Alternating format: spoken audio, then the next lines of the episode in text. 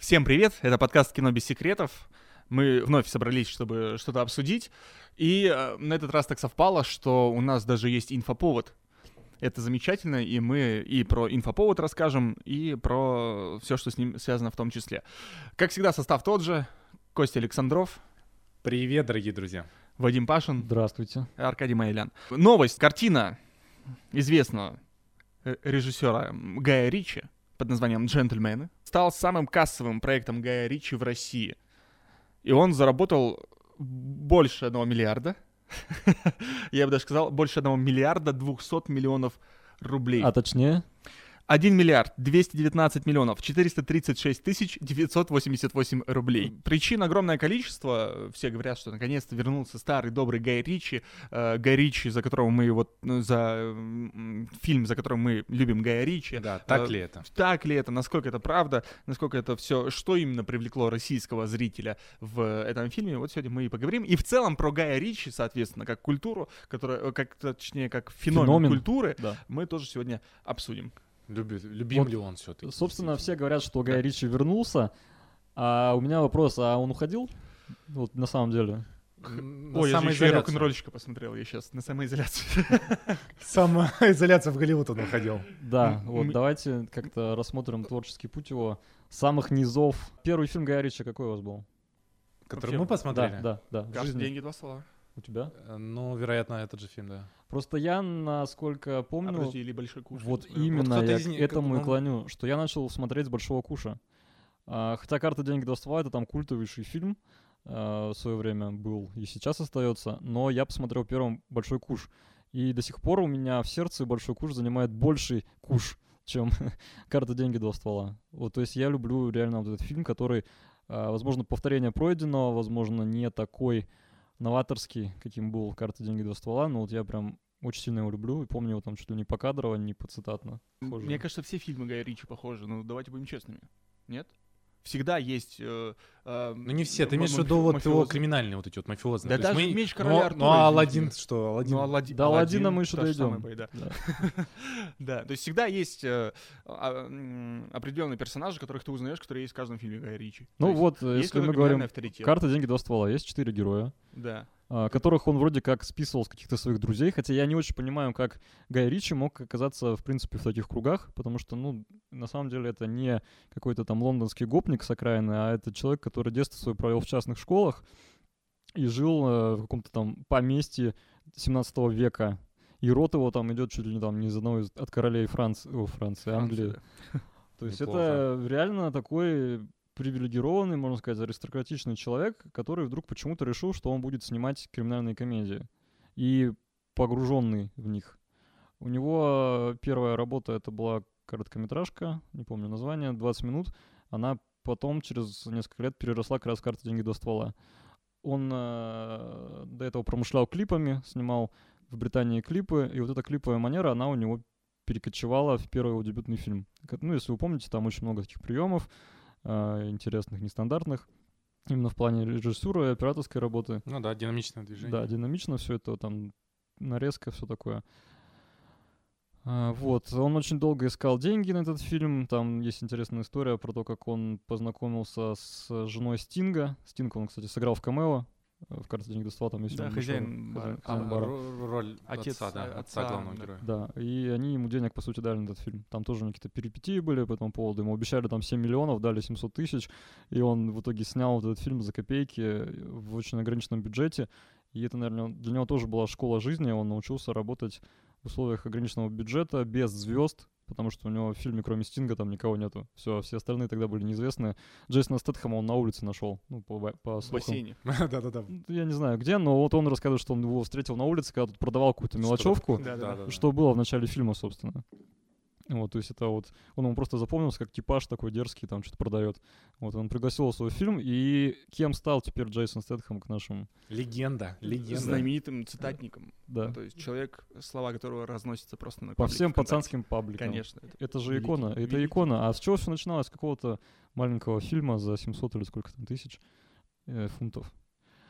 Второй его фильм это, по сути, какое-то повторение того, что уже было в картах деньгах два ствола, но Но в больших масштабах. Да, в больших масштабах. Там уже им заинтересовались большие дяди из Голливуда.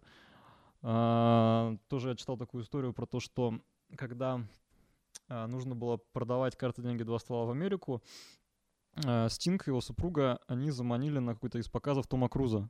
Показали Тому Крузу этот фильм, и Том Круз сказал, что вот если вы, мои американские друзья, не купите этот фильм к прокату, то вы дураки большие, потому что Мгм. это прям очень круто.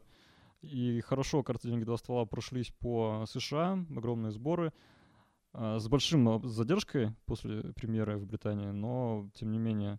И на Ричи сразу же обратили внимание а, голливудские актеры, в первую очередь это Брэд Питт, который Он очень... был поклонником Да, фильма Он, «Карты, он сам ствол». предложил, что вот Гай Ричи здоровый мужик, я хочу у тебя сняться. У Гая Ричи даже не было персонажа для Брэда Питта, потому что, ну, насколько мы знаем, они, все его фильмы действуют в Лондоне, там есть своя специфика, а Брэд Питт, он никак не похож на лондонского мужика. Отсюда рождается образ этого цыгана, который непонятно как разговаривает, с каким-то акцентом диким, который никто не понимает, там пёчки-пёчки, как переводил наш Дмитрий Пучков. Пучков, да. И специально под него, то есть пишут роль а, цыгана Мики. И второй большой актер это Бенисио Дель Торо, который возникает в Мгм. Большом Куше. И, по сути, Ричи работает с звездами первой величины голливудскими, потому что Брэд Питт в 2000 каком-то 2000 году, 2000, это да. прям все, это суперзвезда. Там как раз уже бойцовский клуб к тому времени Всё, вышел. он и до этого в де- в 90-х у него расцвет был, это все там главные роли у него тогда были. То есть вот э, Гай Ричи практически сразу там с минимальной поддержкой Стинга он залетает э, с такими звездами работать. И э, Справился со своей задачей. он с этим справляется. То есть вот этот фильм «Большой куш», это, я вот уже повторюсь, это просто потрясающее кино. Если мы говорим про «Карта, деньги, два ствола», то это, наверное, да, это фильм знаковый для британского кино. Вот Это э, пробник. э, Да это нет, я бы не стал называть это пробником, Не потому стал что обижать его, да? да, там очень много всего он сделал, очень он родился на этом фильме, все. Гай Ричи родился во время съемок "Карты, деньги до ствола". И это было тяжело, это были там э, долгие мучительные роды, э, 12-часовые. И- Но вот все, он тогда сформировался. Именно все, как оно сложилось в тот момент, и финансовые ограничения, и там еще что-то, те трудности, с которыми они столкнулись, это все сформировало его. И Большой Куш это, по сути, уже он был более-менее свободен в своих там поступках. У него были деньги, у него были звезды, и он мог уже сделать что-то, наверное, более такое спокойное, расслабленное, а не в каких-то там тяжелых условиях. Вот. Ну, так и есть. То есть в э, фильме «Большой куш», конечно, личность э, режиссера раскрывается, и действие, и масштабность. Это уже не такие камерные какие-то моменты. И вот оба этих фильма, ну вот действительно, вот ты вспоминаешь э, «Картину до ствола», вспоминаешь «Большой куш», у тебя какие-то сцены, кадры, они просто вот в голове сразу устраиваются. Это просто фильм, который можно на цитаты оба фильма разбирать. Все эти персонажи сумасшедшие, все вот эти бандиты, все их диалоги. Кстати, Ричи, он там страдает, по-моему, дислексией, то есть у него проблема вообще с написанием текста, а он без, вот эти два фильма он писал сам. То есть вот это вот он все сделал. И вот это преодоление каких-то трудностей и своих э, внутренних, и внешних, они э, очень хорошо отточили его таланты именно на этих двух фильмах. У нас, я забавную историю расскажу, у нас по студенчеству была даже игра на выпивание, «Карты, деньги, до стола» называлась. Когда они говорят э, слова. Нет, там мы вспоминали какие-то либо... Я уже не помню, что А. там было, я помню, что мы пили, и как-то связано с, этой, с этим фильмом. То есть мы там вспоминали помню, или что ты- персонажей, или как цитаты из этого фильма, и кто больше вспомнит, тот э, меньше пьет. Вот, и а, «Большой куш» лично я посмотрел в первый раз и посмотрел его в э, дубляже. И мне... Как и да? все мы. Нет, мне очень понравилось. Во-первых, да, я посчитал, что это очень крутой фильм. Я безумно там смеялся над всем. По-моему, даже по телевизору посмотрел в первый раз. А а потом, через какое-то время, я открыл для себя перевод нашего знаменитого переводчика Гоблина, который делал э, правильные переводы, как он считал, где максимально приближенно к оригинальному тексту. И я понял, насколько этот фильм интереснее, смешнее, насколько все-таки он там какие-то моменты точно передает. Я просто могу, я каждый раз, когда, когда мы говорим «большой куш», я вспоминаю какую-нибудь фигню оттуда, и, и мне смешно. Да, да. То есть вот этот фильм, он раскрылся именно благодаря Пучкову, и Пучкову респект за многие вещи, которые он сделал в тот период, именно для становления, возможно, вот этих вот э, киноманов нашего поколения, потому что мы хорошее кино открывали в том числе и через Пучкова, через его переводы. Тут, понятное дело, были эти смешные там «Властелин колец», которые тоже там своего рода э, крутые, но его правильные переводы, они говорили о том, что этот фильм как минимум стоит внимания. Вот, то есть он Тарантино переводил, он Гая Ричи переводил, там, Оливера Стоуна и так далее. Ты мог любой этот фильм включить, и это действительно был шедевр. Самое Но смешное Я думаю, что даже Гай Ричи должен э, сказать спасибо сказать Пучкову. спасибо и какие-то отчисления сделать, потому что... Да, с вот этих 1,2 миллиарда он должен немножко скинуть Пучкову. Да, еще и со старых там э, Да, зачислить. Потому что большое влияние, да, на распространение, популяризацию этого фильма. Именно вот ре- редкий, редкая ситуация, когда перевод повлиял на... Ну, при том, это же, по сути, непереводимый фильм. Там очень много а, диалекта лондонского, каких-то окраин, вот этот кохни язык, там очень все это сложно, там большая игра слов. Я не знаю, насколько Гоблин в это был погружен, насколько он там что-то аналоги придумывал, но он, да, справился. Опять же, он хорошо здесь сделал.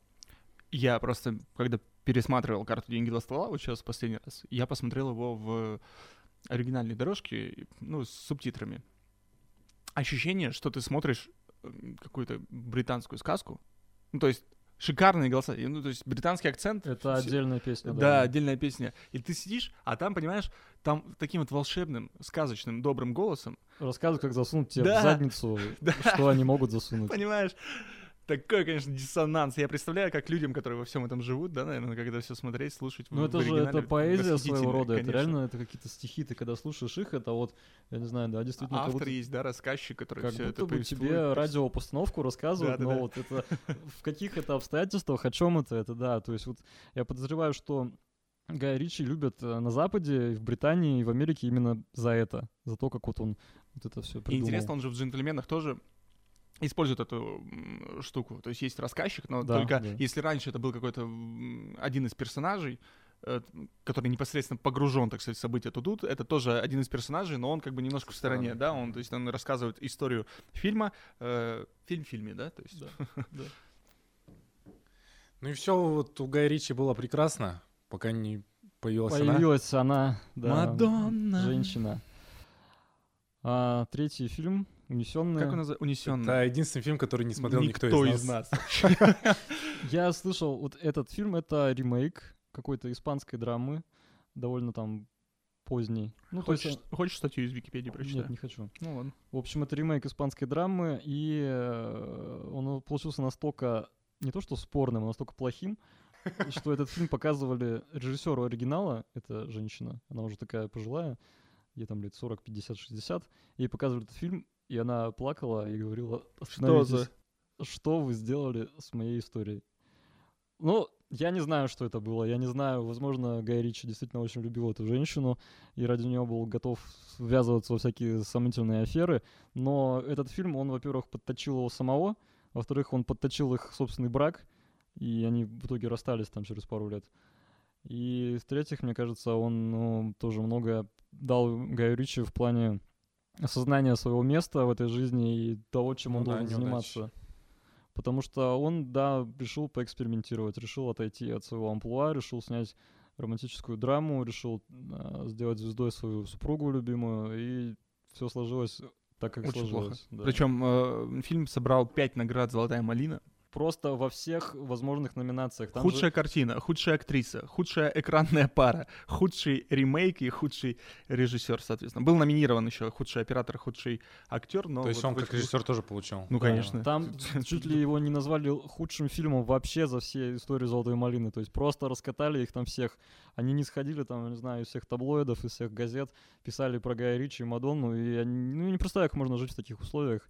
И их брак, он развалился. Сделал подарочек Жене. Да, то есть это же, ну, такая типичная история, там, продюсер, он снимает каких-то своих там девушек, там, режиссер снимает своих жен, это, ну, везде это было, и у нас и в Советском Союзе такое было. И тут Гай Ричи решил единственный раз это сделать, и это закончилось просто, просто катастрофой. Потеряли они там, неизвестно, сколько этот фильм стоил, чего там, куда там, но они просто все Он, это спустили. Э, бюджет 10 миллионов, э, а в прокате собрал что-то 2,5, по-моему. Ну, это все, это просто... Ну, это был, наверное, нужный этап, чтобы, чтобы Я он надеюсь- переосмыслил себя. Но, Но с да, другой с- мы Да. э, вс- все говорят, да, любые ошибки даны нам на то, чтобы мы эти ошибки больше никогда не Конечно. совершали. Но с другой стороны, потом вот у него идут фильмы «Револьвер» и «Рок-н-ролльщик», которые тоже, по сути, это повторение. Он пытается вернуться на свою предыдущую стезю, с чему он стал знаменит. а, при этом с какими-то экспериментами, и которые не до конца все поняли. Подождите, Я сказал, перед- что мало кто понял. Э, Перед унесенным же еще Костолом был, да? Нет, не его. Это не его. Это Винни Джонс там, но нет. Извините. А, Вырежем. с револьвером тоже с ним какая-то странная ситуация случилась. Мне кажется, это тоже какой-то, мне кажется, эксперимент. это То есть эксперимент, это эксп- Но да. эксперимент, он попробовал, значит, эм, ромком, мелодраму, точнее, да, романтичную, вообще не попал. То есть вообще никак. И он решил в своем же жанре, ну, то есть в том жанре, который он придумал, создал и снимает отлично, мне кажется, он в нем решил пойти, ну, добавить какой-то вот полумистической, полупсихологической, философская. нечто. философской, там эти цитатники. Мне кажется, Стейтем оттуда начал свое, да. свое это, восхождение в пацанские цитатники, потому что там играй с лучшим противником там, и так Да, далее. Чтобы становиться сильнее, ты должен играть с сильным Да, противником. ух, ужасно. я, я от них так устал. Но, то есть, та же самая идея каких-то обманов, афер и так далее, и плюс еще великая философия. Вот мне кажется, он просто хотел по- попробовать это все, попробовал. Ну, М, видите, да, сложилось амплуа режиссера, что это некий такой летописец жизни гопников э, с окраины. А он вдруг пытается полезть куда-то не в свое немножко поле и снимает этот э, револьвер, который, мне кажется, он безумно богат визуально, если его сравнить с первыми двумя картинами в плане визуала, в плане того, как это все выглядит на экране. Он безумно красивейший, там какие-то эти планы, э, фрески там на фоне, еще что-то, игра с цветом, игра э, с персонажей, как они все это подается, а, то он в очень, ну, такой продвинутый уровень. Он показывает, как Ричи вырос за эти годы. У него бюджет э, тоже там уже был побольше, были возможности побольше. А, его актеры стали звездами. Там он Рэя Лиоту позвал. э, Джейсон Стэтхэм там уже в тот момент снимался вовсю везде. Стейтем. Да ладно, Прости, какая разница? Тимур, Тимур, Тимур, давайте мы это вырежем, я еще раз говорю. Джейсон Стэтхэм там уже стал Опять а, так же сказал. сниматься везде. Джейсон Стейтем а, там стал А я думал, сниматься везде. это сделал. Дубль три. Нет. Джейсон Стейтем там стал сниматься уже везде и так далее. А, а люди, они все так же его воспринимали вот этим певцом окраины, и фильм этот они даже, мне кажется, не стали воспринимать. И, опять же, да, Гай Ричи, возможно, не самый сильный сценарист, и полез он немножко не в свою область, пытаясь какие-то философские э, темы туда затянуть. Но фильм просто смотрится хорошо, интересно, динамично. Это его какая-то загадочность, она тоже имеет место быть, и ничего плохого этом нету. Нет, э, да, причем револьвер я прям вчера посмотрел. То есть э, э, Свежие воспоминания. сп- специально, да, я посмотрел его специально, чтобы дать ему еще раз шанс. То есть я когда-то в, в прошлом смотрел несколько лет назад, мне он такой, типа, что происходит вообще? Сейчас я еще раз пересмотрел, я не скажу, что он плохой, ну, типа, интересный. То есть ты его смотришь, все вот эти... Там, конечно, многие моменты ты должен просто принять вот эту игру его, да, то есть э, его правила, как они там все-таки побег этот устроили, которые просто испарились, там, начитались книжек про квантовую механику, наиграли свои шахматы и избежали в итоге. Шахматы — это очень важная тема для Ричи. Он большой фанат шахмат. Чего там, не знаю, не подумаешь, возможно. но Они буквально видел фотки, они между съемками сидели со Стейтемом, играли, Играли в в шахматы. И он постоянно вот этим занимается, у него это страсть шахматы, и там еще он занимается карате, джиу-джитсу. Вот у него две два таких увлечения, ну, не считая Мадонны. которые- Но оно закончилось оно, к сожалению, закончилось, да. Но шахматы с ним до сих пор остались. И если мы будем вспоминать более уже позднего фильма, там это тоже есть в том же Шерлоке Холмсе Мгм. шахматная тематика. И револьвер, он тоже, да, о шахматах, об игре, об игроках, о том, как просчитывать ходы наперед. Вот об этих попытках. Ну, смотрите, я думаю, что мы еще про стиль Гай Ричи поговорим в любом случае, но если вот так вот, вот вы не знаете, кто режиссер, да, а, фильма «Револьвер», Да, можно вы, узнать. може- вы Я прочитаете, 100%. что это вот Да. я смотрел «Карты, деньги, два стола», я смотрел Я- «Большой куш», бы и это подумал- тот же самый человек, который... Нет, я бы подумал, что это какой-то мужик, который пытается косить под Гая Ричи зачем-то. То есть вот э, я бы не сказал, что это Гай Ричи, потому То что... есть не оригинал, а какая-то вот... что- Да, Ну, да, кстати, да. Слушай, вот сейчас это, э, начал смотреть, конечно, зная, что это его фильм. э, Китайская э, подделка. Да, а вот если бы в первый раз действительно не, не обращая внимания на титры, я бы посмотрел его, я бы тоже подумал, что, наверное, закос под, под Гая Ричи.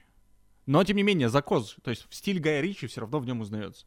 Конечно, Ну, безусловно. да. И еще Гай Ричи, я не знаю, это какое-то проклятие, не проклятие, уже постоянно сравнивали с Тарантино. Да. А, и в «Револьвере», ну, он, по крайней мере, так утверждает, что вот эти анимешные вставки, они были придуманы до «Убить Билла». М. А ему, опять же, насували за вот то, что он косит под э, Тарантино, в этом случае придумал там то же самое анимированные вставки. Но они обыграны совершенно по-другому, они тоже уместны, когда они вот к ограблению готовятся, там Мгм. вот показывают, как он там видит, там еще что-то. И вот эта тема, которая преследует его как не самостоятельного творца, не самостоятельного автора, постоянно везде тиражируется. Я не знаю, даже в последних рецензиях на джентльменов про это пишут, Тоже что было. Эпигон Тарантино. Господи, люди, ну вы что? Они разошлись с Тарантино, я не знаю, ну, не знаю, на револьвере, наверное, или еще раньше. Да, раньше на унесенных. Не, ну понятно, что как бы там ни было, в любом случае, их объедин... у них есть просто общие схожие темы, Ну, да, буквально, то есть это буквально. хорошие диалоги, да, какой-то экшен, выстрелы, там, Они динамика. так же, как Почему фильм называется «Револьвер»? он называется револьвер, это какое-то там кручение, переворот. Ну, револьвер это наш перевод, дословно. Понятно. А, про связь Тарантино, она, безусловно, есть. Они так же, как Мур, я не знаю, с Линделёфом в эти какие-то свои игры там играли, пытались там записочки друг другу передавать. Потому что а, завязка фильма «Большой куш» — это, по сути, завязка фильма «Бешеные псы». Вот эти рассуждения про Деву Марию, там еще что-то. Опять же, в «Бешеных псах» они Мадонну обсуждают, «Like a Virgin» песню. Ну, то есть это все очень интересно, забавно, и то есть они вот перемигивались там из-за океана друг с другом, ну, понятное дело, да. Что, ну, Ричи подмигивал, окей, Тарантино. Тарантино, может быть, особо не интересовался. обращал внимания. Что там Ричи, да. Ну вот. Ну вот, после, хорошо. Мы идем просто по списку, чтобы идем, да, да. освежить все фильмы, а потом уже будем там развлекаться. Э, После что? револьвера он выходит рок-н-ролльщик через три года. Револьвер — это большой провал, э, вообще просто огромнейший провал. Никто, мне кажется, уже после этого не хотел давать деньги ни на какие фильмы ему, ни Стинг, там, ни никто на свете. И еще мы здесь немножко упустили момент очень важный в его жизни. Это его продюсер Мэтью Вон. Друг и соратник. Да, они познакомились примерно в то же время, когда Ричи только начал искать деньги на финансирование первого своего фильма. А, вроде бы Стинг их тоже свел. М, э, он тоже такой немножко аристократичный чувак. У него жена там, кто у него, Клаудио Шифер, по-моему. Да, Клаудио Шефер. Вот, то есть они два таких друга, один с Мадонной, другой с Клаудио Шифер, два таких джентльмена, занимаются кинематографом. Мэтью Вон на тот момент учился в Лос-Анджелесе, у него были большие подвязки, он тоже все это хорошо оформил э, для Гая Ричи в плане первых двух фильмов. Большое влияние, я думаю, на него оказал. Но у них дорожка разошлась как раз-таки на «Унесенных». Там, я точно не помню хронологию, были это перед «Унесенными» или это было перед «Револьвером». А, в общем, Мэтью Вон предлагал снять Гаю Ричи «Славный торт», если вы помните такой британский фильм с Дэниелом Крейгом. Криминальная драма по роману одноименному, очень в стиле Гая Ричи. Писалась она, не знаю, под влиянием Гая Ричи, не под влиянием Гая Ричи, но это был абсолютно его материал, и эм, Гай Ричи должен был экранизировать этот фильм. Но он а, отказал Мэтью Вону. Он сказал, что он хочет снимать, я не помню, какой это фильм был, либо «Револьвер», либо «Унесенный». По-моему, он хотел «Револьвер» как раз снимать в тот момент. И этот фильм поставил Мэтью Вон. Мэтью Вон снимает этот фильм, и начинается его, собственно, карьера собственная а, Мэтью Вона. Они, да, они расходятся во взглядах творческих, по крайней мере, с а, Ричи. И то есть Ричи, он в один момент теряет, во-первых, супругу, во-вторых, у него случаются вот эти провалы финансовые, в-третьих, он расходится с своим продюсером, который постоянно его немножко, может быть, тянул, помогал ему с работой. То есть у него возникает этот вакуум, когда у него непонятно, что происходит дальше. Нет ни денег, там, ни семьи, по сути, ничего. А Мэтью Вон начинает собственную карьеру в Голливуде, снимает сначала экранизацию Нила Геймана «Звездную пыль», и дальше он там прям вообще в первые режиссеры выбивается, когда у него там Люди Икс, первая часть, Пипец и так далее, все это у него завертелось. И Мэтью Вон, по сути, становится, возможно, даже более успешным режиссером, чем Гай Ричи. Хотя он мог бы всегда сидеть, там, не знаю, в продюсерах, если бы не вот эта случайность, когда у Гая Ричи сыграло его эго, он захотел снимать там что-то новое, захотел снимать револьвер, а не слоеный торт. Возможно, сними бы он слоеный торт, это был бы его триумф, возвращение его именно в те года, не было бы этих провалов, которые дальше последуют. Но не сложилось бы все так, как сложилось он дальше. Ну, рок-н-ролльщик тоже все-таки провал, да, считается? Рок-н-ролльщик, да, считается? Но у них три года разница между выходами фильма, то есть достаточно большой перерыв. А, здесь, опять же, какая-то новый виток спирали у Ричи происходит, потому что «Рок-н-ролльщик» — это снова кино структурно похожее на «Карты, деньги, два ствола». Снова это какая-то банда персонажей, которые что-то там творят, но это уже другая совершенно эпоха, другой совершенно Лондон, другой совершенно Ричи, другие у него возможности, а, другие актеры. Там тоже все еще начинающие. Это Том Харди, который до этого особо нигде не светился, Идрис Эльба, который тоже там играл в каких-то сериалах. Здесь он становится уже после этого фильма звездой. И да, фильм, он не оригинальный, он во многом вторичный. Ну, плохо был принят критиками, можно сказать, там разгромлен и довольно скромно собрал. Если Ричи планировал там какие-то продолжения снимать, как титры говорят. Настоящий, на- да, как настоящий, настоящий рок-н-ролльщик. то после его проката все это уже под- подутихло, все приуныли, и, ну, тоже особого интереса не возникало. Притом я этот фильм люблю, вот на самом деле. Я очень люблю рок-н-ролльщика, он, да, он хуже, чем его первые два фильма. Возможно, в каких-то э, нюансах он на одном уровне с «Револьвером», там у них есть свои слабые и сильные стороны, но он очень хороший фильм, и опять же я вспоминаю его прям там по сценам. То есть там есть замечательные эпизоды, слабее, чем до этого, но они есть. Русская мафия, там типа сцены погони шикарные и так далее. Слушай, ну мы можем сказать так, что, по сути, первые два фильма это были просто везением и удачей, что так сложились обстоятельства. А потом, а, когда он начал уже искать себя полноценно, да, то есть почему он начал повторять? Не-не, эти мне кажется, он наоборот, он типа у него был свой стиль, свой образ. И вот э, правильно Вадим сказал, какое-то эго, не эго, вот что-то взыграло в нем, и он действительно не хотел, мне кажется, опять же, быть вот режиссером одного формата. Но это у, у любого такое случается, в творца, там, создателя в жизни, что он сделал что-то хорошее, как личность сформировался еще вот на Большом Куше и на э, короткометражке, которая была перед этим. А потом, когда... Ой, точнее, не на Большом Куше, на картах, деньгах. Эм, А потом... Ну, действительно, теперь все его воспринимают как вот э, Гай Ричи, это значит э, гопники из Лондона. И, А почему он решил- продолжает тогда снимать в таком же стиле? А потому Вот что он вернулся к нему. Ну, Унесенный, типа, да, фильм, который снят в другом жанре, в, друг- в другом полностью это провал, но он снят в другом, да, с- вообще в стиле, в другом жанре. А револьвер и рок-н-ролльщик это возвращение к истокам, к тому, что он вроде бы преуспел, но они не удаются у него. Ну, попробовал, не понравилось.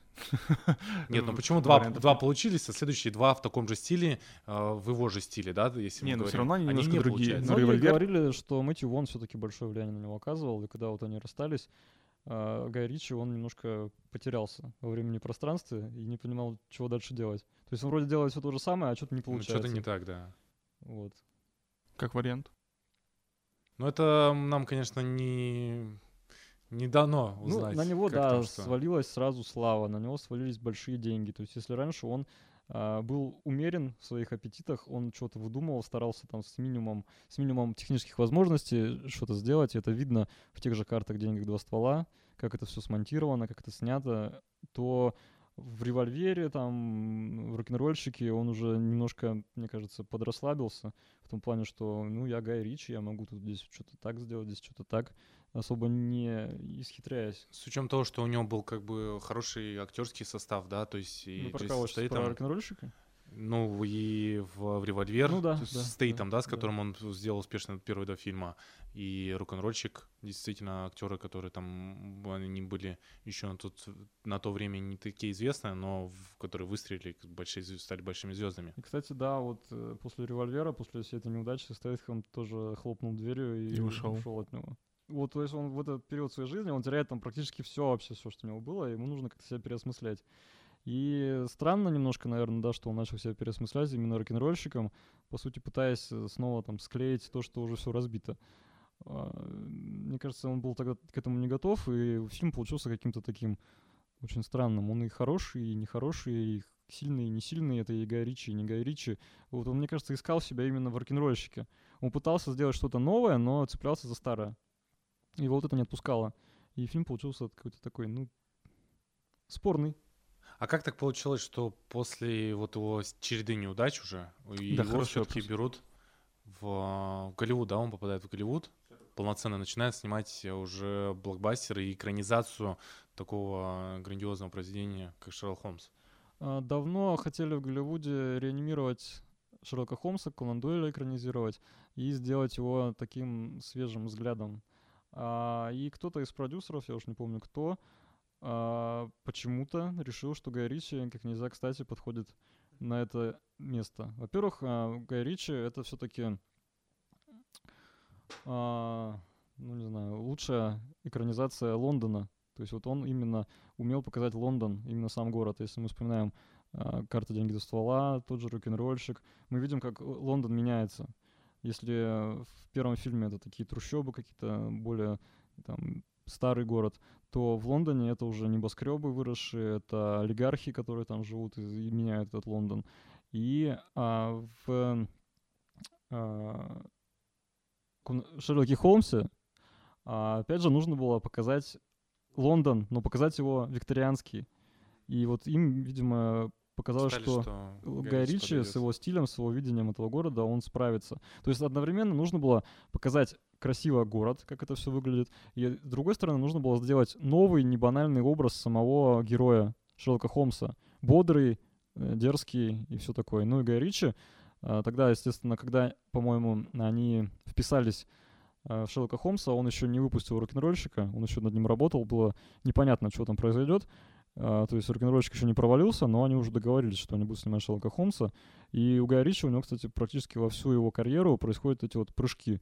То есть он еще в одном находится проекте, еще его не завершил. Ему предлагают другой, он в него запрыгивает, а тот проект проваливается, но он снимает следующий. То есть каждый раз от него ждут, что вот он сейчас выстрелит хорошо.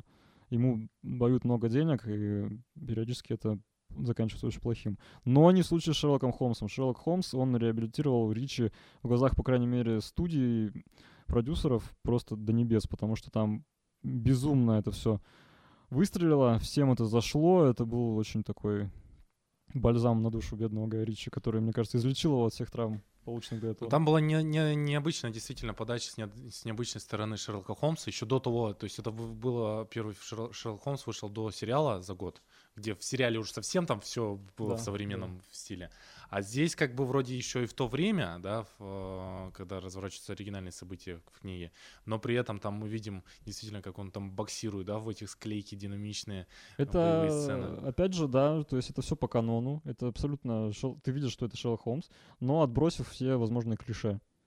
А, Они специально над этим работали, они старались а, отказаться от всего того, что мы знаем о Шерлоке Холмсе, подать его а, с какой-то новой позиции. И Ватсон, который исполняет Джуд Лоу, а, тоже переработка образа, то есть если Ватсон, да даже в сериале Шерлок, он какой-то тюфяк там, скажем так, который заменяет обычный, как Аркадий рассказывал в предыдущем подкасте, женский персонаж, который не несет особого смысловой нагрузки, то здесь Уатсон становится сильной и независимой личностью, Так, которая... во-первых, сначала послушайте то, что я говорил в предыдущем подкасте. Потому что я долетят вру. на меня, да. Потому что Вот, там в и- контексте все, да. Вот, и э, здесь э, гениальный какой-то тандем, полукомический, полудраматический у э, Роберта Дауни-младшего и Джуда Лоу. А, при том, что Гай Ричи не хотел брать э, Дауни-младшего, потому что Дауни-младший, он хоть и младший, но он слишком стар для этой роли. Они реально хотели омолодить Шерлока, хотели там я не помню, каких актеров они рассматривали, не знаю, может быть, Тома Круза там, с которыми они как раз зацепились, или еще кого-то. Вот. А Дауни, он как-то влез сюда и притащил Джуда Лоу за собой. Он сказал, что давайте-ка мы еще и Джуда снимем. И в итоге у нас есть, вот если мы рассматриваем в историческом контексте, какие были персонажи, какие были актеры задействованы на этих ролях культовых Шерлока Холмса и доктора Ватсона, то, мне кажется, это вообще прям очень хороший образец. Вот. Хорошее попадание в... Да, да. Как они это в- сыграли. Да, согласен. химия между ними, и все это очень круто. Обошлись без какой-то вот этой гомоэротического подтекста, который в Шерлоке сериальном возникает, а здесь оно все такое прям вот классическое. Два джентльмена, их Ну, дружба. причем, на- насколько я понимаю, хоть и основано на данном произведениях, но Ну да, да. там все сценарий-то более-менее оригинальный. То есть. Да, персонажи, персонажи все те же, да. их отношения сохраняются, но действуют они в новых сюжетах. Ну, там, вторая часть, она еще больше отходит от оригинала. И студиям настолько, да, этот финансовый успех зашел, что они там буквально через год выпускают вторую часть. Ну, Ну да, они снимать. практически сразу друг за другом. Прям очень в большой спешке, потому что они понимают, что это прям золотая жила. Нужно быстренько клепать продолжение. Продолжение, мне кажется, не хуже, может быть, даже лучше. Но мне второй по- поменьше понравился, чем первый. Ну, это все уже такое вкусовое. Мне очень понравилось, что они э, ну, завершили, за- завершили историю, и все, спасибо. Типа вот Ну, нет там- такого. там вопросительный знак Ну, в конце. Он пишет The End, вопросительный знак. И, кстати, есть слухи, что в 21 году так и, Третью часть так и будет, да. с теми же м, актерами. Да. с другим режиссером. И- Не, Ричи хочет. А видите, тут в чем дело-то, почему это все затянулось? Э, Дауни младший, он же стал большой звездой, он же там Марвел, Стал дела. немножко дороговат. Немножко дороговат, Гай Ричи э, тоже немножко занят там был, мы дальше до этого дойдем. Поэтому э, надолго это затянулось, но идея это Ричи не покидала, он во всех интервью говорил, что да, когда-нибудь это будет.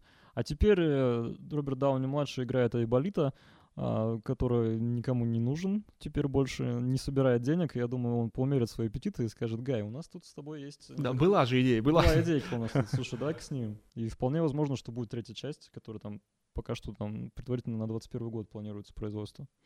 Шерлок Холмс, Гая Ричи, очень хорошая Такой ревизия. кэм- кэмбэк, И- можно сказать. Но я думаю, этот фильм помог ему э, реабилитироваться не только как себя, да, не, не- не только в своих глазах, но и в том числе в глазах студий. И это факт, потому что дальше как раз пошли такие крупные вещи у него. Да, У- он закрепился в Голливуде, поняли, что этому человеку можно давать деньги, и он будет их э, воз- не При- то что да, возвращать, приносить приумножать. Здесь, опять же, отличная работа его, виден его рост, то есть насколько это богатый фильм, насколько там богатые декорации.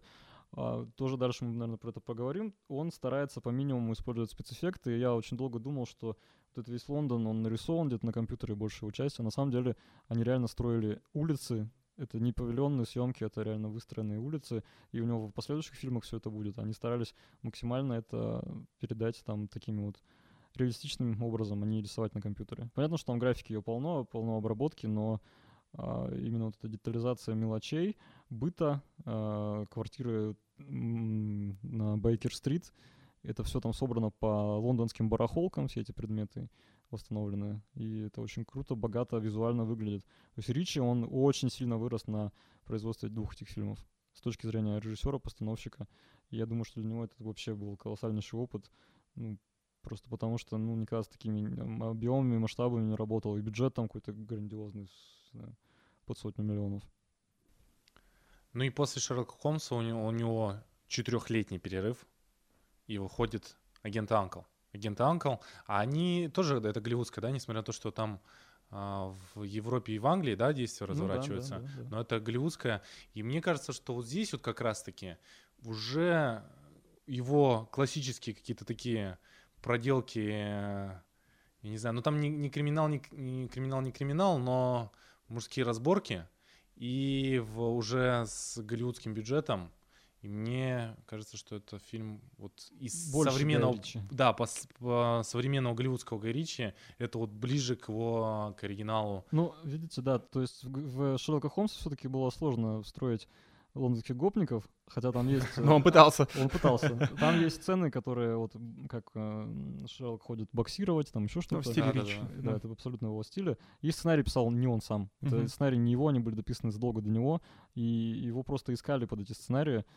А, то есть, э, если он там что-то и менял минимально, это, ну, реально минимальное какое-то вмешательство в сценарий.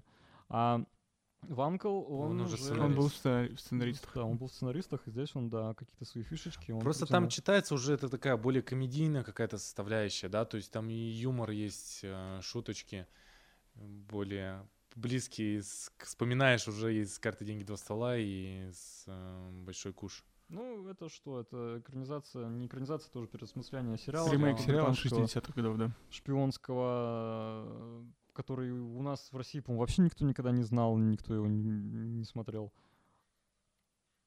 «Улица Вот. разбитых фонарей» по-британски. Ну да, да, это что-то откуда-то из холодной войны, там тоже вот этот Наполеон Соло и Курякин, два персонажа.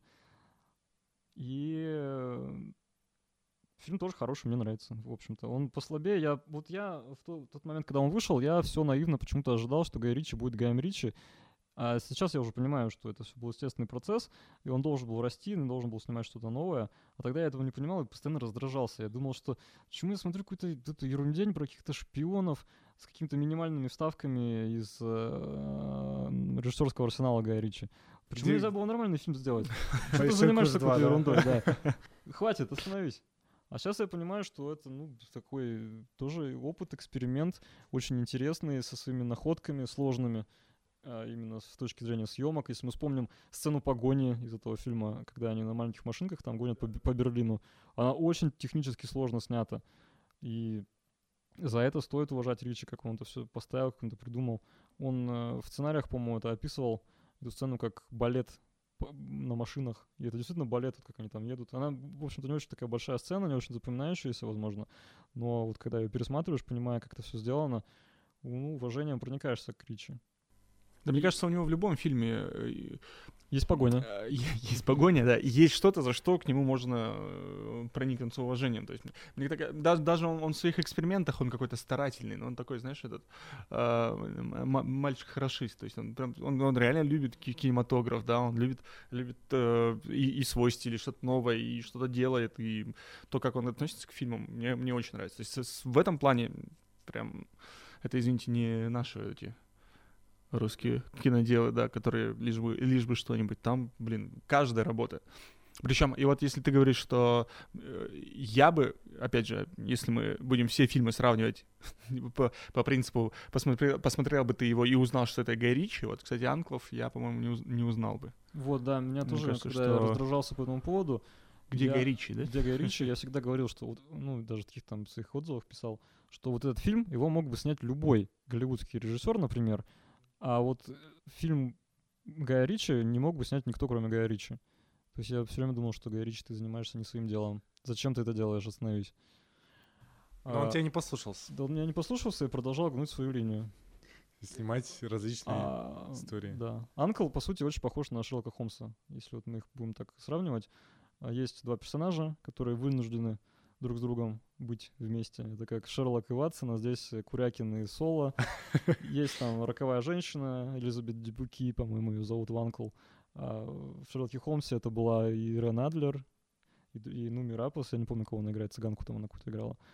Вот это, то есть вот это трио, оно почему-то как-то трансформировалось вдруг и перетекло в совершенно других обстоятельствах, совершенно другой эпохи, но снова возродилось. Это тоже какая-то игра а, с точки зрения Гая Ричи. И мне кажется, вот, опять же, начинаю немножко фантазировать, а, что, вот смотрите, у нас была история личная жизни Гая Ричи, когда у него был Мэтью Вон и была Мадонна, и вот они такие два мужчины, которых рас- каким-то образом рассоривает, возможно, женщина. И то есть вот он какими-то а, художественными приемами пытается в своем творчестве это тоже переосмыслить. В Шерлоке Холмсе, когда у него есть два мужчины, есть женщина, а, и в агентах. Анкл, когда у него есть, опять же, двое мужчин, которые вроде как хотят быть вместе друг с другом. Ну, сейчас, чисто платонически говорим, окей, да-да-да. это джентльмены, джентльменская дружба. Есть какая-то женщина, которая, ну, не дает им этого сделать и так далее.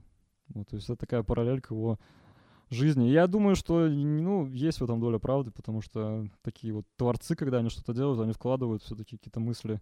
И вот Мэтью Вон, наверное, сидя и смотря эти фильмы, он думал, «Мгм, окей. Я тоже помню тебя, Гай.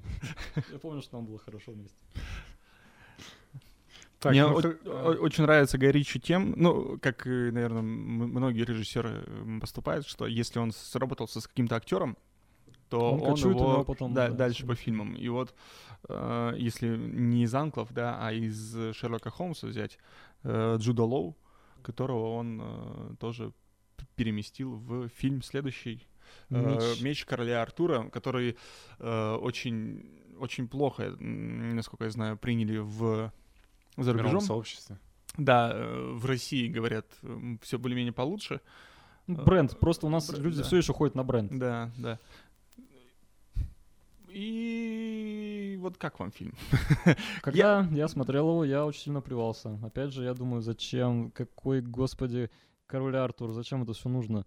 И он, опять же, да, пытался всунуть в эту легенду каких-то своих э, английских гопников, буквально. в буквальном Там-то прям, там-то он прям ре- реально их всунул. Да, он- то есть Чарли, Чарли Хэном играет этого, кого он там, Артура ну, собственно, играет, не- да, из. Лондиниума, Да, да, да. который, по сути, это Лондон просто там на тысячу или на две тысячи лет раньше. Он какой-то там бордель держит, что-то там еще боксирует, там с- вообще, то есть какая-то абсолютная эклектика, которая пришла бы в голову только Гаю Ричи. Ну, слушай, э, на, на мысли себя поймал, не знаю, насколько она адекватная. у Гая Ричи, в его вот особенно «Большой куш», «Карта, деньги, два стола», все как-то завязано, в том числе и на какой-то удаче, на каком-то случае, да? То есть Да, там ну, опять же, это э, отсылки к его вот этому творческому пути, что ему буквально повезло познакомиться со Стингом, ему дали денег, и все завертелось. Да, и понеслась. Вот, и мне кажется, меч короля Артура и история, в принципе, этого Артура, и исполненная Чарли Ханнемом, очень э, вписывается в эту теорию, что человек сидел себе, ничего не трогал, э, занимался своими делами, рассказывал истории, Да, пр- да, чтобы ему рассказали истории. А возникает это какое-то окно возможностей, Да, и он и- понимает, что надо в него идти. Вот он Ну, в него там он- заходит, и все. Да, и понеслась. Не знаю, мне фильм понравился. Я просто, знаешь, вижу, вижу больших слонов, ставлю лайк, как говорится. Да, я человек да, простой. боевые слоны, это Шик- сразу. Да, сразу плюсик. да. Вот, С и- Чарли Хэннемом тоже там история была интересная, что Рич опять же не хотел его брать. Хэнном за ним бегал и говорил, что я могу с этим справиться. Он рассматривал на главную роль, по-моему, Генри Кевилла в этом фильме, да, из Анклов, и, и Джая Кортни, если я неправильно... Да, да, Джая Кортни, это... Вы его могли видеть, сейчас я вам скажу, где. А, На сквере Кира. он... Да, шаурмечный. А, Он в «Терминаторе» играл Джона Коннора в новом, в последнем. И в пятом «Крепком орешке», кажется, он играл сына. А, все понятно. Вот такой актеришка. Ну, так- Сына Брюса Уиллиса. да, да. Вот. А, а Чарли Хэном, он буквально... Я просто понял, про кого вы говорите. Знаешь, да, кто? Да, Вот. я... Почему-то он Ричи хотел его. Ужас. Я не знаю почему. Представляешь, что бы было? Ну, это был бы натуральный британский гопник еще более. А Чарли Хэном, он бегал за Ричи и говорил, а, что я хочу сниматься, я хочу у тебя сниматься. А он до этого играл там где-то то ли в «Сынах анархии», то ли где. Сыны анархии у него, да, сериал. Вадима инсайдерская информация, как Чарли Хэном бегал. Там очень такая смешная история была по поводу того, что Гаю Ричи нужен был мощный мужик на эту роль, а Хэном он был какой-то подсдувшийся, и э, Ричи очень... Его форма Да, я, спортивная. я тоже, и- он сначала бегал за Гаем Ричи, чтобы в принципе попасть на эту роль, а потом он всю дорогу отжимался, чтобы не потерять ту форму, которую набрал, да, чтобы быть да, э, и да. он буквально там дерзко говорил Ричи, позови этих двух мужиков, которых ты хочешь брать, и давайте я их... Отпи- Да, я их размотаю, короче, ты поймешь, что я твой Артур. И в итоге Ричи сдался и не пожалел. Они же в итоге вот тандем тоже свой составили, он его и в джентльменов позвал. И Хэном очень долго старался для этой роли. Он э, за основу своего Артура взял, как ни странно, Конора Макгрегора. Его повадки. Ну, действительно, вот вы вспомните, какой Артур, и это действительно этот ирландский безумный мужик, который всех там рвет и над всеми издевается. Э, Ричи вообще дали какой-то безумный ой, гонорар, бюджет, и он его использовал как только мог, тоже там настроил целый город, этот Лондон они отстроили там где-то, я не знаю, в деревне. все это очень эпично, масштабно, по минимуму графики, всяких монстров они там рисовали, а остальное все на такой натурные съемки. И Чарли Хэном здесь очень хорошо сыграл и так далее, и Джуд Лоу. Вот. Идрис Эльба, опять же, да, тоже перекочевавший. Он там был, я не помню, Ну, там какой-то... может быть. Я помню, что там было Был? камео у Ты, наверное, с Бекхэма. Джоном Кьюсаком пут- путаешь. Джон Кьюсак был в том фильме, мы нашли его, не надо. Это да, не, нужно вспоминать Мы выяснили это все. Но Идриса Эльбы не было. Не было? Сейчас я поищу. Если я найду Костя. Ну Знаешь, ладно, что я тебе короче, скажу? на мече Ричи снова сделал прыжок над собой, он поработал Там- с огромным бюджетом, с огромными э, декорациями. Это фантастический фильм. Ну, не в плане, что он очень крутой фантастический, а в плане, что это фантастика. А, и огромное количество массовки, персонажей и так далее. Окей, мой косяк. Да, там есть чернокожий Там актер, но тот, это да, не... да, это другой актер. Почему-то мне столько в голову врезалось, что он там был. Но все равно, вот я не знаю, к, э, по моим ощущениям, понятно, что вот в каждом там, и в Шерлоке, и в Анкл, и в Мече, Меч Короля Артура чувствуется, есть штришки Гая Ричи. Но Ну, конечно, да, это какие-то если бы это был какой-нибудь Мэтью Вон, Ну, Мэтью который Вон, ну, не снимал, надо я не знаю, ну, любой другой режиссер. Вот. Что бы поменялось У бы? меня тоже постоянно была эта мысль, что «Меч короля Артура» мог бы снять примерно любой чувак в Голливуде. Ну, и я бы, например, не заметил Плюс-минус, разницы. да? плюс-минус. Плюс-минус. Давайте То же самое и с Аладдином, грубо говоря, Ой, к Алдин которому мы плавно можем перейти, да? Он как раз идет следующим после вы- выхода после Короля Артура. А я вот не помню, у а, Артура, у него как было с финансовым показателем? Они там нормально собрали или не очень? В общем, Но он окупился. провальный или Он нет? окупился. он купился. Но не такой, что фееричный такой. И когда анонсировали Алладина, было очень много шуточек по этому поводу, что снова будет теперь детская сказка, но с гопниками. Вот я надеялся, на самом деле. Но нет. А мы можем сказать, что по сути Гай Ричи на- пытался на этом деле хорошенько заработать, поднял бабла, и в- на джентльменах он уже типа, ну давай я все-таки вот как сам захочу буду снимать. Тут очень сложный вопрос. Э, Ричи, естественно, говорит, что он хотел снять фильм, который могут посмотреть его дети. Это как э, Джонни Депп постоянно кокетничал, что я буду сниматься в «Пиратах», потому что мои дети любят эту роль. Не потому что Ну, мне потому что мне платят платят огромные деньги. 30 миллионов там. Все сколько. говорят. Ну, кстати, с Аладдином, да, очень интересный момент, потому что ладно этот, Шерлок Холмс. ладно, Шерлок Холмс, агент ладно, Ангел. ладно Анкл, Но ладно здесь- Король Артур, но ты- Аладдин мюз- а- и мюзикл. что? Один мюзикл. Ну, а может быть, это опять же, э, это вот э, попытка отойти от... э, Стереотипов, Ну да, как правильно сказать, чтобы посмотрели дети, да, типа... Вот это вот вы смотрите сейчас, а потом, когда подр- подрастете, сможете посмотреть карту «Деньги. Два ствола» в переводе Гоблина, да, чтобы обязательно, чтобы прочувствовать всю атмосферу. Не, ну в целом Аладдин неплохой фильм для... Я вообще все вот эти моменты с ремейками Диснея, э, они мне очень сильно не нравятся. И я понимаю, для чего это все сделано, зачем это нужно, и грустно от того, что нет возможности снимать что-то новое. И- и- то есть я их не хочу смотреть даже. То есть э, Алладина я посмотрел, потому что там был Гай Ричи, и тупо было интересно, будет ли Уилл Смит материться в кадре.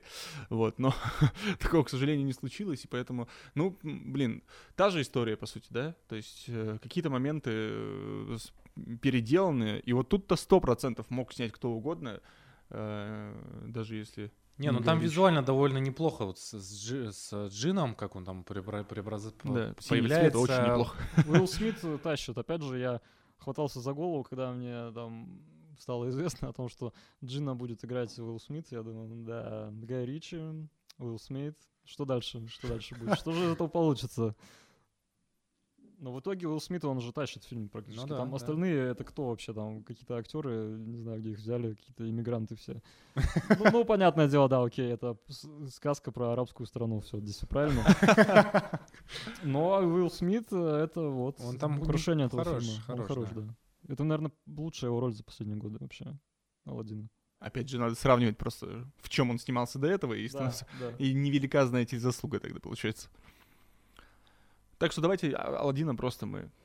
Был да был. Что там про него сказать? Я, я поймал себя на мысли, что мне приятно смотреть на э, человечное воплощение Жасмин. Я всегда хотел увидеть э, сиськи Жасмин в детстве. И практически увидел их. Скажи мне, в каком кадре, где у тебя там получилось это? Есть, какой-то Пара момент, моментов, где да. буквально, ну, хорошо, это к- Работа костюмеров, она очень хорошая. В общем-то, благодарен Гай Ричи. Да, да. Гай. Спасибо за Спасибо Гая тебе, Ричи, Гай, за да. Спасибо за большой куш и за, За- грудь Жасмин. Да, за большие груди Жасмин. Большие грудь за шпиль. По-арабски заговорил. Ну и все, и последний фильм, который вышел совсем недавно, и благодаря которому мы, собственно, мы дошли до собрали- главной да, темы нашего очень подкаста. долгий, очень долгий заход. Но зато мы сейчас, смотрите, два слова скажем, и все, и по сути мы все сделали. Да. Джентльмены. Джентльмены, да. Джентльмены. А, Удачи. Ну что, все, все говорят, что возвращение. Возвращение ли это? Да фиг знает.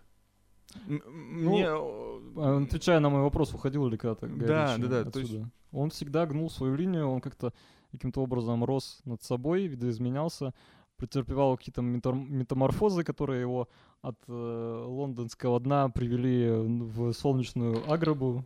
Арабская А ночь. мне, мне кажется, что никакой своей линии у него нет. И просто два, два удачных фильма на начале карьеры и какие-то, ну, интересные ходы Он, короче, в разных фильмах, Да. в разных экранизациях интересные ходы. Но в целом, или то, что вот он пы- пытается себя найти вот в этом всем деле, не знаю. То есть он, по-твоему, перед тем, как снимать новый фильм, пересматривает карту «Деньги, два ствола» и «Большой куш». И только думает, так, вдохновились, погнали творить. Делать э, копию. Делать копию, да, одну за одну. Да, не знаю, ну, джентльмен, ну что, ну, очень похож, опять же, куча э, моментов. Э, огромный город, мне всегда это нравится, что огромный город, э, про- про- просто с огромным количеством людей, живущих там, но, тем не менее, все, все случайно пересекаются друг с другом.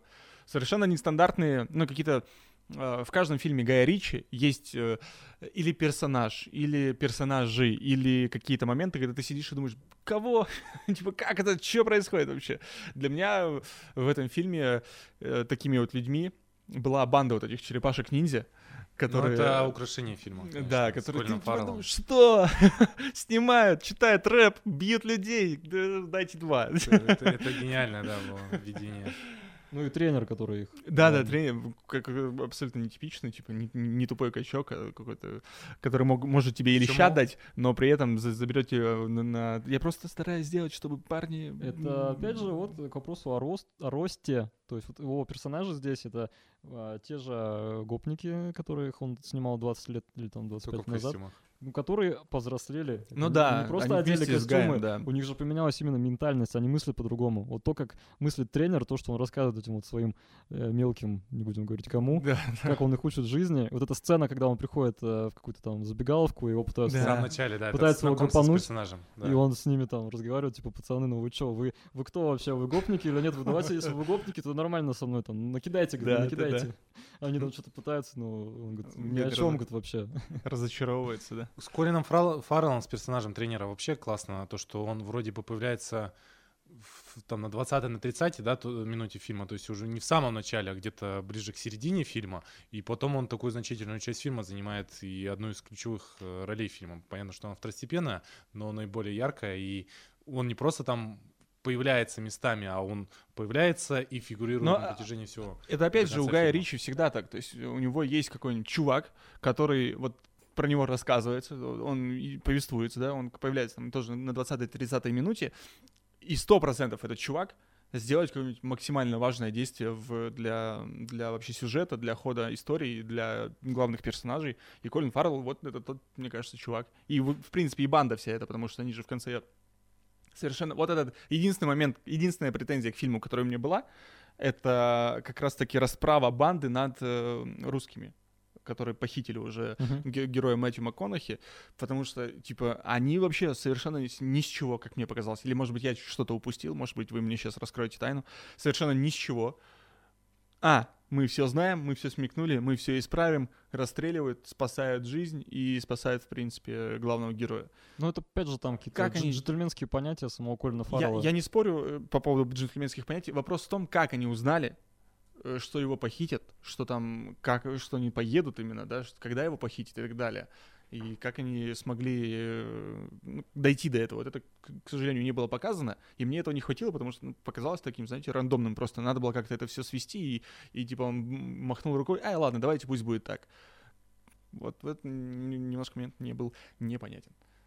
С точки зрения вот этого крутости его фильмов, мне кажется, у него с годами все-таки когда девальвация происходит, его фильмы становятся сложнее, они становятся а, запутаннее, то есть вот э, сценарий а, джентльменов, который там фильм в фильме, там Фильм еще фильме, да. что-то, он такой ну, сложнее, чем предыдущие его работы, а при этом вот эта крутость его фильмов, она все снижается.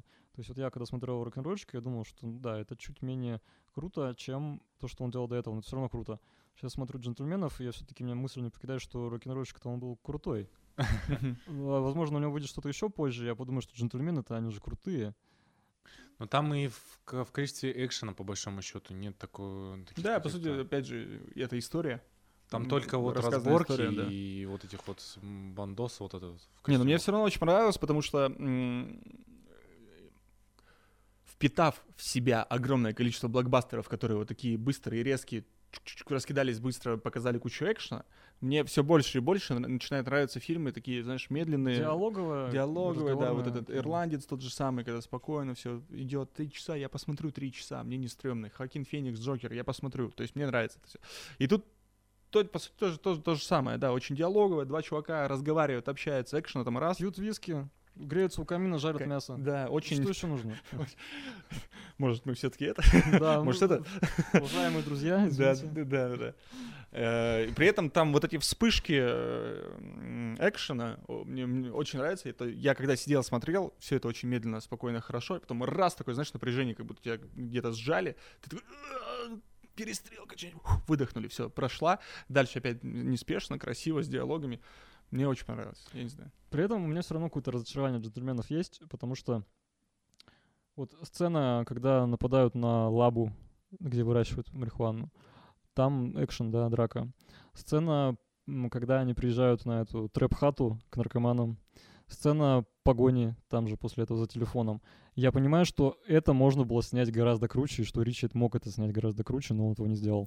Да, то есть э, были моменты, особенно э, когда они приехали на плантацию, Да. я все ждал, что они вот, все ты ждешь, сейчас будет разнос. Да-да-да, а этого не Всё. было. А Там просто не показали. Да. Но опять же, это можно. э, да, не показали, там показали потом видео. это, Видео, да, м, в видео они там что-то типа это. Я думаю, ну не думаю, как я для себя это решил, что м, это же идет рассказ со стороны журналиста. Э, То есть он же рассказ, он же не, не при делах. То есть мне кажется, это наоборот э, больше м, сделано для того, чтобы, так сказать, погрузить человека в эту сферу рассказа. То есть он знает факты какие-то, он знает, что в Ну, какой-то ну момент да, чуваки да. пришли на плантацию, избили по- подростков, э, точнее, избили охранников, э, потом после этого выпустили клип и, собственно, ограбили плантацию. Он эти факты знает, как там это что было, почему, как, Это кто кого как, убил. как называется, ненадежный рассказчик, то есть он просто пересказывает. Да, да, по сути. То есть Но это, мы кажется, хотим, мы-то, получается, хотим вот этого какого-то первоисточника, мы хотим того Гая Ричи, а у нас стоит какая-то стена вот этого рассказчика, который нам пересказывает Гая Ричи, и вот это прям очень напрягает. То есть вот я говорил, что могу вспомнить там какие-то сцены из любого фильма предыдущего Гая Ричи, крутейшие, там, поставленные. Вот в «Джентльменах» что может быть? Какая сцена? ну, мне сразу вспоминается, когда они в первый раз разговаривают с этим, Азиатом? да, что-то с, с дра- глаз дракон, что там Мгм. было у него, сухой глаз. Э, в мо- момент, когда, опять же, думает рассказчик, что Макон, герой МакКонахи мог бы его Ага. застрелить. Ну, то есть, мне кажется, вот эти небольшие, э, они впитываются. Да, это не, не такое огромное количество от- из сцен, он действительно беднее, чем «Карты, деньги, два ствола» те же, потому что... Ну, просто вспомните диалоги, которые были в «Большом куше», там, Ну кир- да. кирпич, там, еще что-то. Это же просто вот они все.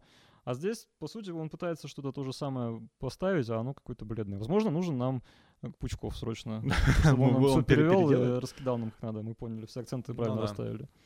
А здесь как-то, ну... Я вот запомнил одну шутку про парашюты. Про парашюты тоже Да. щас пора покупать парашюты. Да. А, Этот, э, мне кажется, тут как никогда лучше подходит э, высказывание Андрея Аршавина. Это ваше ожидание? Да. Ну, то есть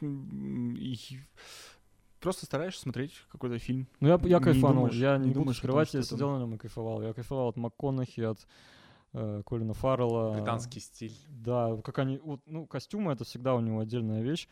А, у него очень крутая костюмерша. Я, честно, не помню, она работала с ним на джентльменах или нет, но она работала с ним и на Холмсе, по-моему, и на Анкл, и Мгм. на э, Аладдине. И вот костюмы, это же просто, вот если на это обращать внимание, если просто понимать, как это сделано, это же отдельный оргазм просто. Так там после, после этого фильма на- выходили статьи, разборы того, как, почему Да, именно у да, этого да. человека именно то-то сделано, Да, поэтому да. там все характеры в в, этом в плане, да. костюмах. Вот, работа костюмера, да, у него это прям очень круто. А, то есть, да, кайфовый фильм, возможно, не такой кайф, как мог бы быть, не такой дис- дистиллированный, не такой настоянный. То есть это не 25-летние виски, это, ну, 8, возможно. Слушай, ну и действительно рост, точнее не рост даже, тут про, про взросление какое-то, да. Да. хочется сказать, потому что если раньше, эм, и я думаю, это причина того, что он огромное количество денег собрал у нас именно, ну, в России, потому что Блин, ну давайте будем честными, у нас все любят э, красивых, э, красивые одежды и красивых благородных бандитов, грубо говоря, да. Мы все там радуемся от бригады, восторженные отзывы про нее говорим. Э, ну, тут пол- получается, э, было тяжело себя ассоциировать с лондонскими гопниками, Мне просто. но большинству россиян, да, а, ну, людей в мире было тяжело себя с ними ассоциировать, потому что, ну, это, извините, это все-таки я, знаете ли, тут о высоком, да, а тут, когда выходят джентльмены, в котором показан не какой-то там гопник, а человек лощеный, добившийся уже, влиятельный, понимаешь? Львы, какой МакКонахи там, вот он когда сидит, выходит, это же просто расстегивает пуговичку там, стоя. Это же, да, Каждый раз. круто. И, все- и, и все опять таки, о, пойдемте еще раз в кино. А, и одна из особенностей вообще джентльменов, я вот что-то не припоминаю в других фильмах этого, а, у него же никогда женщин особо не было в сюжете. Они никакой особой роли не несли, за исключением унесенных, понятно. И, Ж- и Жасмин. И Жасмин. Ну, Жасмин... Она ладно. там тоже не особо Ну, и вот в его пацанских фильмах места женщине вообще никогда не было. А здесь возникает э, героиня, жена, Царица. Давайте будем Царица, называть все львица, своими именами. львица. Львица. Тигрица, львица. эм, жена МакКонахи, и сюжет-то, в общем-то, он завязан на ней во многом. И вот эта сцена, когда МакКонахи бежит ее спасать, это просто, я не знаю, тоже достойно там пацанских пабликов и всего остального. То есть у него Слушай, возникает... да его все цитаты по поводу его жены достойны пацанских пабликов. Да, Э, да. Мне кажется, даже он оттуда их и брал. Да.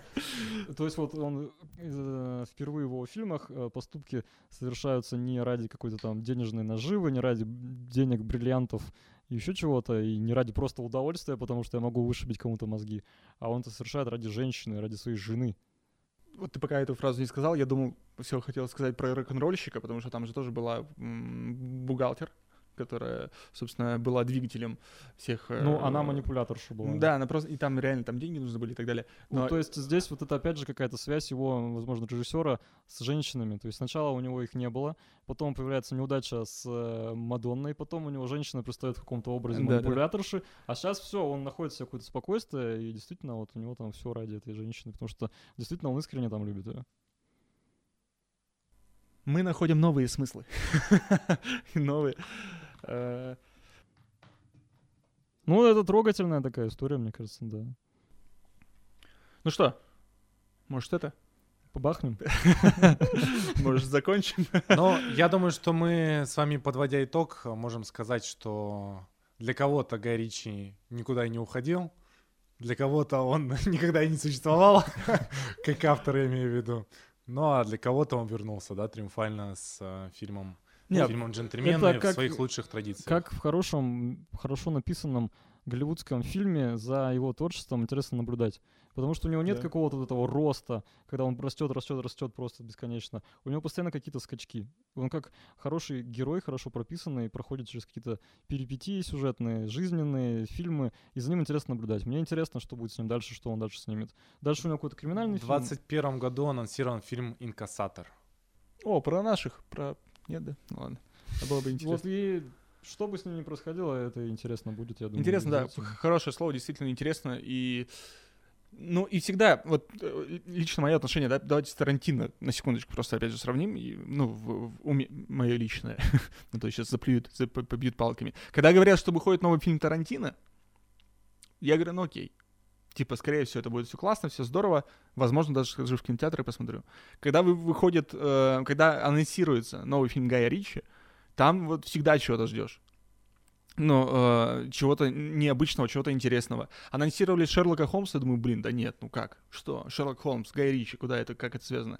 Потом анонсировали, даже когда Алладин анонсировали, тоже было интересно, и... Ну, это вызовы. Он Да, да. встречается с вызовом. Да, и это действительно очень интересно за ним наблюдать, и очень интересно смотреть, как он делает и что получается в итоге.